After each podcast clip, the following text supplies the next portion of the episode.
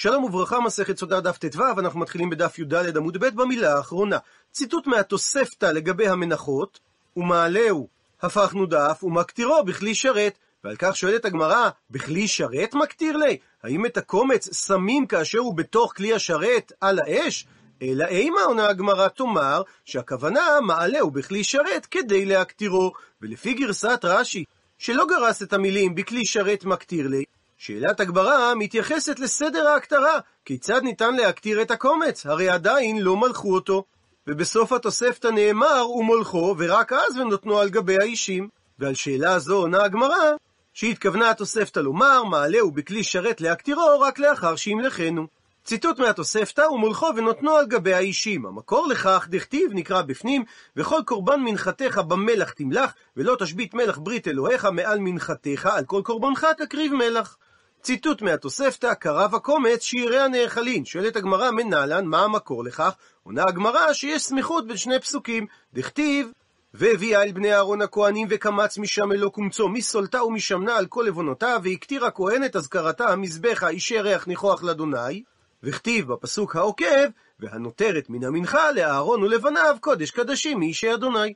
ועל המינוח שנקטה התוספתא, קרב הקומץ, שזו הפעולה שמתירה את השיריים באכילה לכהנים, נשאלת השאלה, ממתי נחשבת קרבה כדי להתיר שיריים? ועל כך עונה הגמרא, למר כדאית לי ולמר כדאית לי. יש בדבר מחלוקת המוראים, וכל אחד כשיטתו. דאית מר, פתיחה למחלוקת המוראים. הקומץ ממתי מתיר שיריים באכילה. רבי חנינא אמר, מי שתשלוט בו האור, ואפילו אם שולטת האש בקומץ רק מעט.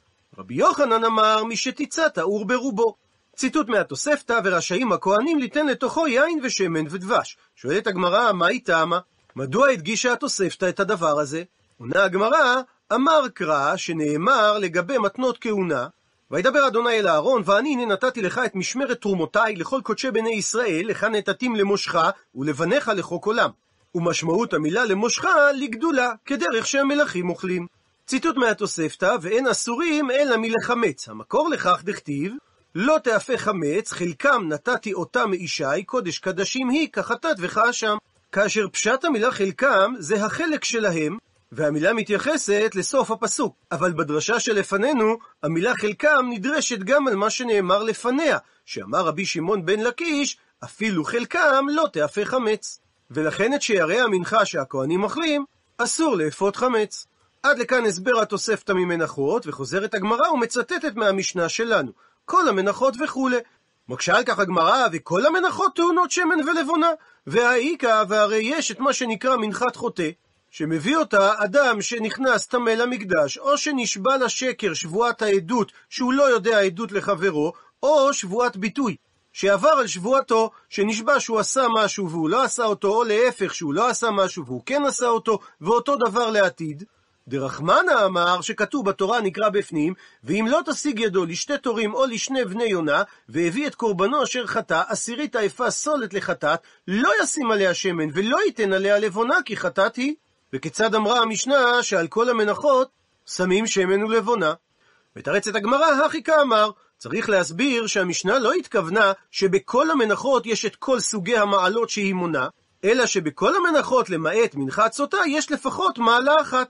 שכל המנחות טעונות שמן ולבונה, ובאות מן החיטים ובאות סולת. ומנחת חוטא, אף על פי שאינה טעונה שמן ולבונה, עדיין היא באה מן החיטין ובאה סולת. וגם מנחת העומר, אף על פי שהיא באה מן השעורין ולא מן החיטין, בכל זאת היא טעונה שמן ולבונה ובאה גרס. כפי שכבר למדנו שקמח השעורים מנופה היטב.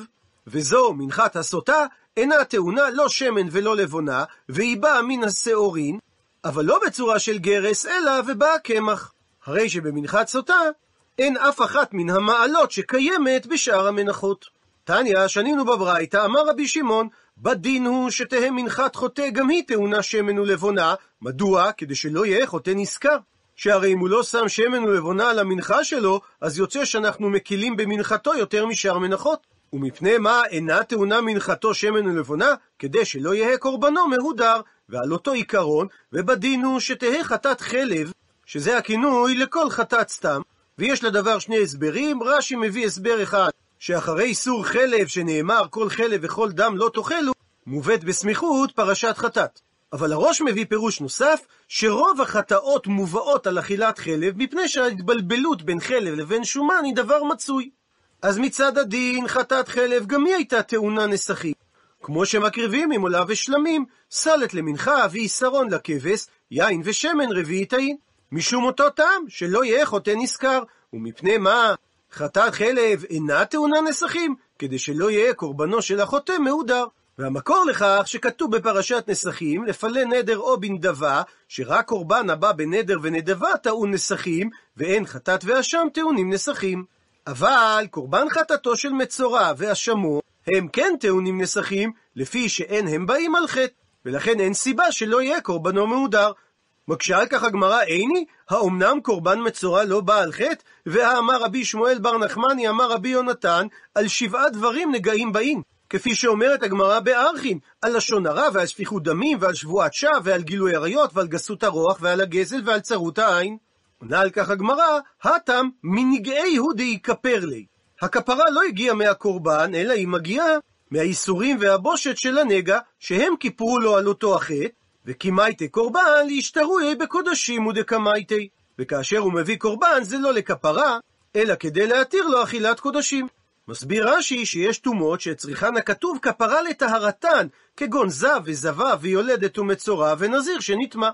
מקשה הגמרא, אלא מעתה, שהסברת שהבאת הנסכים תלויה בכך שהבאת הקורבן היא לא על חטא, אז חטאת נזיר, שאותה הוא מביא במלאת ימי נזרו, יחד עם קורבן עולה ושלמים, גם היא תהא טעונה נסכים לפי שאינה באה על חטא. עונה על כך הגמרא, שסבר לה. רבי שמעון כרבי אלעזר הכפר, דאמר נזיר נמי חוטאו, מפני שצייר עצמו מן היין. וממילא הוא מביא את קורבן החטאת על חטא, ולכן אין קורבן החטאת שלו טעון נסכים. ומקשה תוספות, מדוע אמרה הגמרא שרבי שמעון סובר כרבי אלעזר הכפר? הרי רבי שמעון עצמו אומר, בתחילת מסכת נדרים, שקשה למצוא אנשים שיתנדבו להיות נזירים, כי הם לא רוצים להיקרות חוטאים, שנאמר, וכיפר עליו מאשר חטא. ועונה על כך תוספות, שאגב רגילות הגמרא, שבכל המקומות המימרה הזאת נאמרת בשם רבי אלעזר הכפר, נקטה כך הגמרא גם אצלנו. ציטוט מהמשנה, רבן גמליאל אומר כשם וכולי. תניא, שנינו על כך בברייתא. אמר להן רבן גמליאל לחכמים, את המשפט הבא, סופרים, דהיינו תלמידי חכמים, הניחו לי ואדרשנה כמין חומר. ועל הביטוי סופרים מסביר הלא הוא רבי יעקב עמדין, שאומנם הראשונים בכלל נקראו סופרים, אבל לא מצאנו בשום מקום שרבן גמליאל מכנה כך את החכמים, ולכן כנראה שהוא מתכוון לרבי מאיר, שהוא היה חכם וסופר, וכך גם משמע מהמשך הלשון. ואת הביטוי כמין חומר מסביר רש"י כאין כפתור, שעשוי מזהב, ובו מחברים את שני צווארי החלוק לנוי. והתוספות מביא שלושה פירושים נוספים. פירש רבי הלל שמדובר על מרגלית, אפשרות נוספת שמדובר על בושם, ורבנו סעדיה גאון פירש שכוונת הלשון כמין המעשה, שהרי בלשון ארמית אומר אדם לחברו, מה חמרך, כלומר, מה מעשיך. זאת אומרת שרבן גמליאל רצה להגיד לרבי מאיר, יש לי דרשה יותר טובה מהדרשה שלך.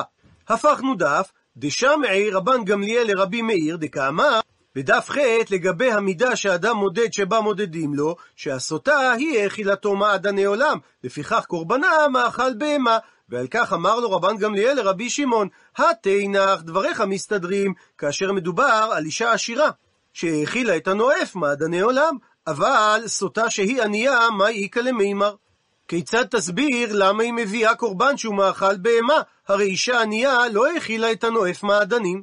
אלא הסביר רבן גמליאל, כשם שמעשה המעשה בהמה, שהפקירה עצמה לתשמיש למי שאינו בן זוגה, כך קורבנה מאכל בהמה.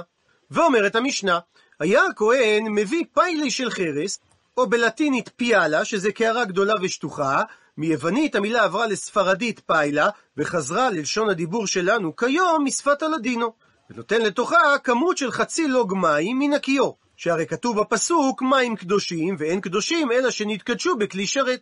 רבי יהודה חולק ואומר שכמות המים הייתה קטונה בחצי, רק רביעית, כשם שממעט בכתב, כך ממעט במים. שרבי יהודה לשיטתו הוא הממעט ביותר בפסוקים שנכתבים במגילת הסוטה.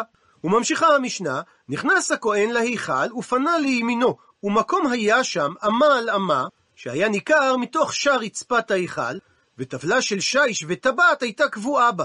כך שניתן היה לאחוז בטבעת ולהגביה את טבלת השיש מבין הרצפה שהיא כולה אבני שיש. טבלה נוספת הייתה נמצאת בבית המוקד, שמתחתיה היה המפתח שאיתו היו פותחים את השער. ואומרת המשנה, כשהוא מגביהה ונוטל עפר מתחתיה, ונותן בה מים באופן כזה, כדי שיראה על המים, שנאמר, נקרא בפנים, ולקח הכהן מים קדושים בכלי חרס, ומן העפר אשר יהיה בקרקע המשכן, ייקח הכהן ונתן אל המים. הוא מסביר רש"י, שמזה שלא כתוב ונתן במים, אלא ונתן אל המים, משמע שהוא צריך ליתן שיעור כזה, שיהיה העפר נראה וניכר על פני המים, ושלא יהיה נבלע בתוכן. ואומרת הגמרא, תנא, שנינו בברייתא, שהפיילי שהזכירה המשנה צריכה להיות של חרס חדשה, דברי רבי ישמעאל. שואלת לכך הגמרא, מה איתה מה דרבי ישמעאל? מה המקור לדבריו שהפיילי צריכה להיות דווקא חדשה? עונה הגמרא, גמר, שלמד רבי ישמעאל בגזרה שווה, כלי כלי ממצורע. מה להלן במצורע? כאשר נאמר חרס מדובר דווקא על חרס חדשה, אף כאן אצלנו בסוטה, כאשר נאמר חרס מדובר על חרס חדשה. ממשיכה הגמרא ומקשה, והטם ושם במצורע, מנלן שחרס זה דווקא חדשה, עונה הגמרא דכתיב, שהרי כתוב בפסוק, וציווה הכהן ושחט את הציפור האחת אל כלי חרס על מים חיים. ומהסמיכות בין כלי החרס למים נלמד מה המים החיים זה דווקא שלא נעשתה בהם מלאכה, אף כלי החרס זה דווקא שלא נעשתה בו מלאכה. מקשה הגמרא על בסיס ההסבר הזה, אם מה להלן במצורע מדובר על מים חיים, אז אף כאן בסוטה צריך מים חיים? מתרצת הגמרא שלרבי ישמעאל הכי נמי, אכן גם כאן בסוטה צריך מים חיים. דאמר רבי יוחנן, מי כיור, רבי ישמעאל אומר, מי מעיינן, וממילא הם מים חיים. וחכמים לעומת זאת חלקו על רבי ישמעאל, והם אמרו שמי הכיור משאר מימות הן. כך שאם רצה, יכול לתת מי מקווה לתוך הכיור. ממשיכה הגמרא ומקשה, איכא למפרח, אבל ניתן לפרוח את הלימוד של הגזרה שווה, שלמד רבי ישמעאל מהמילה כלי כלי ממצורע, באופן הבא, מה למצורע שיש בו צד חומרה, שכן טעון עץ ארז ואזוב ושני תולעת, ואולי לכן הצריכה התורה שגם כלי החרס שלו יהיה חדש. מה שאין כן בסוטה, שאין בה את כל החומרות הללו. ומכוח השאלה הזו, אמר רבא שהמקור לדברי רבי ישמעאל שצריך כלי חרס חדשה, זה מפני שאמר קרא שכתוב בפסוק בכלי חרס, ולא כתוב קודם לכן ולקח כלי חרס ונתן בו מים. אז משמע שכבר הוזכר הכלי הזה במקום אחר, ובאה התורה ואמרה כאן, שאותו כלי שכבר אמרתי לך כבר עליו, במקום אחר תיקח אותו. והמקום האחר, הכוונה לכלי שמוזכר במצורע. וממשיכה הגמרא, אמר רבא, לא שנו חכמים במשנה, שניתן להשתמש בכלי חרס ישן, אלא בחרס כזה שלא נתעקמו פניו. דהיינו שלא הושחרו פניו על ידי האור. אבל חרס שנתעקמו פניו על ידי האור פסולין, מה היא טעמה? מה הסיבה לדבר? דומיה דמים. שאומנם חכמים לא למדו גזרה שווה ממצורע, אבל הם כן לומדים את הכלי בסוטה ממי הסוטה. ואומנם לשיטת חכמים, מי הסוטה לא חייבים להיות מי מעיין חיים, שהרי הם מכשירים גם בשאר מימות, אבל סוברים חכמים, מה מים מדובר שלא נשתנו, באותו אופן אף כלי שלא נשתנה. ובאותו עניין ביי שאל רבא את השאלה הבאה, כאשר נתעקמו הכלים, הושחרו על ידי האש, והחזירן לתוך כבשן האש, של היוצר שמצרף שם את הגדרות של החרס החדשות, ונתלבנו הכלים מחדש. מהו הדין במקרה הזה? ומבאר רבא את צדדי הספק. מי אמרינן כיוון דאידחו אידחו? האם אנחנו אומרים שכיוון שהכלי הספציפי הזה נדחה משימוש, אז לא מועילה החזרה לכבשן והוא דחוי? או דילמה או אולי כיוון דהדור הדור, כיוון שהחזירו אותו לכבשן, אז הוא חזר ונהיה ראוי לשימוש.